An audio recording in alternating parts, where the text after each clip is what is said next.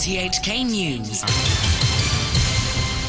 It's 11 o'clock. I'm Steve Dunthorne. Tonight's headlines. RTHK gets a new boss as the government issues a damning review of the public broadcaster. Unions react angrily, but the DAB says officials are doing the right thing. And health officials say the Sinovac jab is safe for healthy elders. A review into RTHK's governance and management has identified serious inadequacies and ordered the public broadcaster to map out a timetable for improvements, starting with its editorial process and how it handles complaints. At the same time, the government announced that an administrative officer, Patrick Lee, will take over as Director of Broadcasting next month.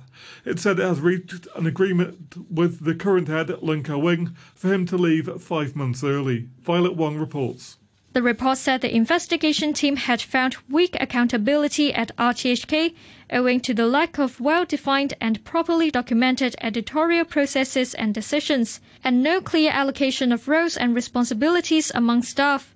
It added that current editorial decisions are mainly made by individual employees, while the Director of Broadcasting, who's also the Editor-in-Chief, and senior management have been left in a passive position.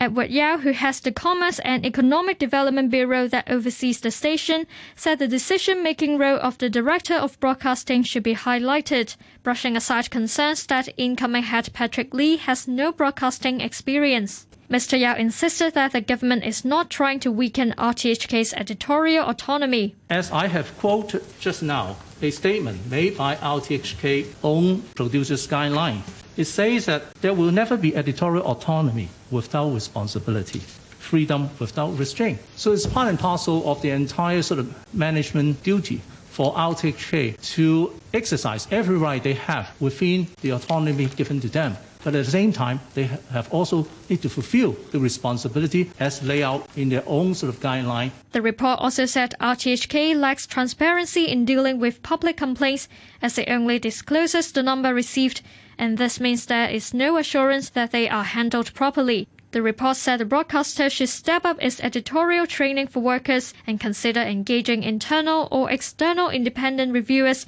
to regularly assess its programs. The Hong Kong Journalists Association says it's concerned that the recommendation for RTHK to overhaul its editorial process could end up stripping the broadcaster of its editorial independence entirely. RTHK's staff union expressed similar concerns, saying it appears bureaucrats will be replacing media professionals at the station. Grace Leung, a journalism lecturer at the Chinese University, says she expects editorial controls to be quite stringent. Probably you will do more pre-planned programs, like you get approval after you can do those programs, but don't do so many ad hoc programs, or maybe breaking news. Don't get your supervisor any surprise by doing something that they did not want you to do. So I think that is their strategy to control everything and then to make sure that the program was treated in a proper manner. Another indirect kind of censorship. But the DAB says it hopes the new Director of Broadcasting will bring about editorial improvement at RTHK. Lawmaker Ben Chan says the government had previously allowed the broadcaster to, as he put it, abuse its power in the name of editorial independence, something he hopes will now change. Change of management do not mean that will influence or any side effect or any adverse effect to the independence of the editorials. Better management can even give better editorial improvement. Scientific advisory committees have recommended that healthy people aged over 60 should receive the Sinovac vaccine, saying the benefits of inoculation outweigh the risks. The announcement came after 1 million doses of the vaccine arrived in the SAR this evening. The Civil Service Secretary, Patrick Nip, is in charge of the vaccination programme. The territory-wide COVID-19 vaccination programme will start next week. The programme will give us hope to control and end the epidemic as early as possible. I also appeal to my fellow residents, let's get vaccinated early, so as to protect yourself and others. And I'm hopeful that with our concerted effort, we will be able to overcome and also see the early recovery of the economy and the resumption of our normal daily life. You're tuned to RTHK. The time is 11:05. The government and the Hospital Authority have accused a medical staff union of spreading unfounded information about the contact tracing app Leave Home Safe. Timmy Sung reports. Authorities didn't name a specific group in the accusation, but the Hospital Authority Employees Alliance has been urging people to boycott the government's Leave Home Safe app. The union alleges the contact tracing app's real purpose is not to fight the pandemic, but to spy on people. It wrote on its Facebook page that only by standing together and saying no to Leave Home Safe, we can foil the government's plot so it can't introduce a social credit system easily in Hong Kong. The Alliance says members will be setting up street booths in various districts in the coming days as part of its campaign to persuade more people to boycott the app. The group was also behind a strike by medical workers last February during the early days of the COVID-19 outbreak. The Innovation and Technology Bureau said it's angry that the union group is misleading people, insisting the app doesn't have any tracking function and all the records will only be stored in the users' phones. The Hospital Authority issued its own statement calling on certain medical staff to stop spreading what it called unfounded information. Restaurants and businesses such as gyms and cinemas have started to comply with a government's order to get their customers to use the Leave Home Safe app before entering their premises or to leave their contact details with them. Health authorities say 3 restaurant staff are among the latest coronavirus cases recorded in the SAR. Wendy Wong reports. A cook at a noodle shop in Taihan, a worker at a McDonald's in Central, and a waitress at a Chinese restaurant in Tin Hau have caught the virus. There are among a total of 13 new coronavirus cases reported, 12 of which were locally acquired, and with 8 patients infected via an unknown source. The Centre for Health Protection's Albert Auer says the high proportion of unlinked infections means the coronavirus situation in Hong Kong is still worrying. He says some infections acquired during the Lunar New Year holiday might not have emerged yet because of the long incubation period of the disease. There is evidence that there is still quite a number of silent transmissions in the community, coupled with large amount of gatherings among the local populations during the Chinese New Year. It is possible that some of the undetected cases may cause ongoing transmissions in the community. Meanwhile, a COVID outbreak involving firefighters has expanded, with 1 more case at Kwai Chung Fire Station, which had already seen 7 infections. The newly infected firemen also worked at Lai King Fire Station, forcing more than 100 people there into quarantine. More than 10 other people have tested preliminary positive for the virus, including an assistant producer at RTHK who works in the Educational Television Centre in Kowloon Tong. He visited RTHK's TV house nearby but didn't come into contact with a hairstylist there who was earlier confirmed to have the infection. As a precaution, Mr. Au says staff at these 2 RTHK buildings will be told to get tested for COVID. The District Court has acquitted 6 people of conspiracy to riot in connection with the social unrest in 2019. Cecil Wong has the details. The 4 men and 2 women, aged between 17 and 25, were arrested at a Wan Chai flat in the early hours on October the 1st, 2019, hours before protests erupted across the territory on National Day. Prosecutors told the court that police found raw materials for making petrol bombs and items such as respirators, maps, walkie-talkies, and backpacks. They alleged that the flat was used to store supplies and for people to rest. But delivering his verdict, Judge Sham Siu-man said that all the items could be used in daily life, and there was no half-made or finished petrol bombs. He went on to say that the flat, which was rented through the Airbnb platform, was for residential use. He said it was difficult to conclude that the defendants went there with the intention of joining a riot.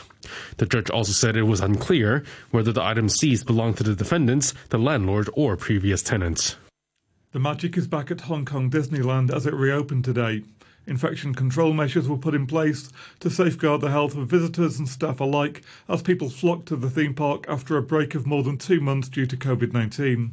As Natalie Ching reports, many visitors welcomed being given the option of using either the government's Leave Home Safe app or the theme park's own contact tracing device. Visitors had their temperatures screened as they entered the Disneyland. And to enter the restaurants and certain facilities, they would either use the Leave Home Safe app or scan the QR code offered by the park and have their personal information recorded. A visitor, surnamed Chan, used Disney's QR code to enter a restaurant. He has not downloaded Leave Home Safe, citing privacy concerns, and would rather have his personal information kept by the theme park. Everybody know it. I just the land more than the government. Another visitor, surnamed Kisiov, chose to use the Leave Home Safe app instead. He's not worried about exposure to coronavirus, saying people can generally maintain their distance from one another in open areas. I think it's fine because that's the only way to trace people. So if you want to know where the virus is going, then you should trace it. It just takes a minute and it's very quick. One secondary school student was so overjoyed at being back to Disney, he barely noticed the extra screening measures. Every time Disneyland closed, I have been waiting for it for a long time. So I actually will love Disneyland every time they will open. I don't care to Disneyland if I scan the information to them. I think Disneyland just like my girlfriend because... Other social distancing measures include requiring park visitors to keep a safe distance when taking photos with Disney characters and all performing staff to wear masks. Overseas, a virtual summit of the G7 developed nations is getting underway to boost the global vaccination effort against coronavirus. It's expected to produce a pledge of $4 billion by US President Biden to the UN's Covax program to immunise people in poorer countries. The European Union will reportedly double its contribution to $1.2 billion. Wealthier countries have been criticised for ordering far more vaccine than they need. David McNair is from an anti-poverty pressure group, The One Campaign.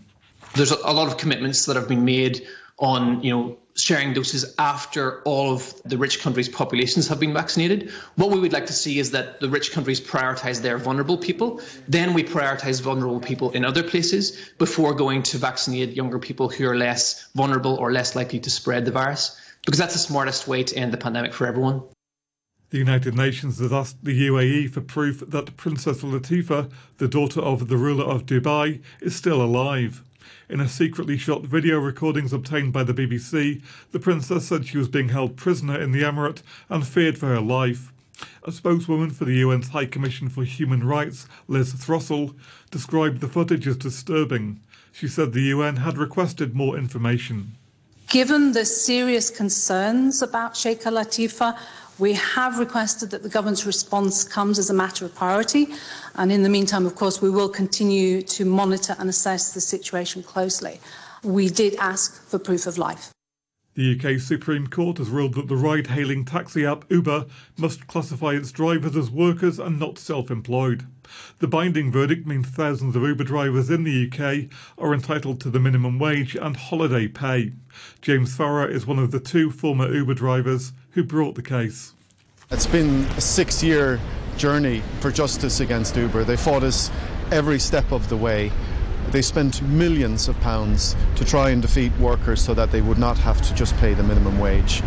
I mean, it's reprehensible that they've done this, but I'm just so delighted, thrilled and relieved that this day has arrived and we've got the right judgment. Sport, and Russia's Daniil Medvedev has reached his first Australian Open final with a 6-4, 6-2, 7-5 win over Stefanos Tsitsipas of Greece. The 25-year-old, who's on a 20-game win streak, will next face world number one Novak Djokovic, who's gunning for an unprecedented 9th title at Melbourne Park. Sport, now time for a look ahead to the weekend's football action with the BBC's John Bennett.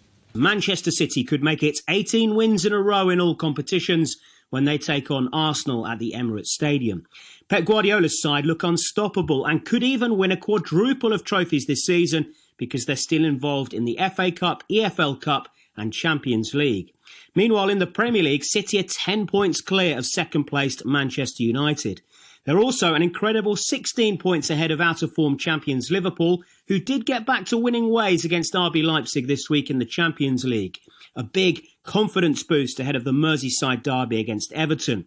There's more than local pride riding on this game, with the two teams only 3 points away from each other in the table, in 6th and 7th, with both aiming for the top four. And there's another local derby in the race for the top four this weekend as fierce rivals West Ham and Tottenham meet at the London Stadium. West Ham could go 9 points clear of Spurs with a win. Elsewhere, second-placed Manchester United play Newcastle, who are just 6 points above the relegation zone, and third-placed Leicester take on Aston Villa. Meanwhile, new Chelsea boss Thomas Tuchel is looking for his 6th win in a row when they travel to Southampton. A reminder of our top stories tonight. RTHK gets a new boss as the government issues a damning review of the public broadcaster. and officials say the Sinovac jab is safe for healthy elders. The news from RTHK. RTHK Radio 3.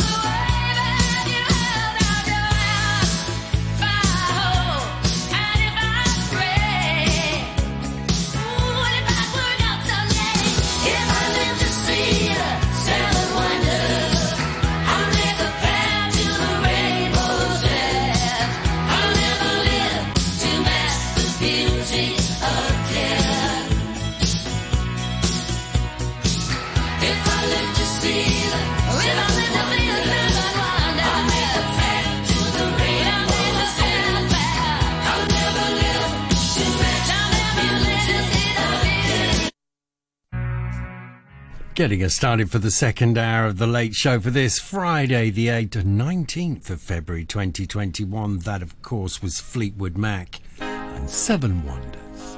Moving on with the sound of Supertramp. It was early morning yesterday. I was up before the dawn. And I really have enjoyed my stay. But I must be moving on. Like a king without a castle, like a queen without a throne. I'm an early morning lover, and I must be moving on. Yeah. Now I believe in what you say is the undisputed truth. But I have to have things my own way to keep me in my youth. Like a ship without an anchor, like a slave.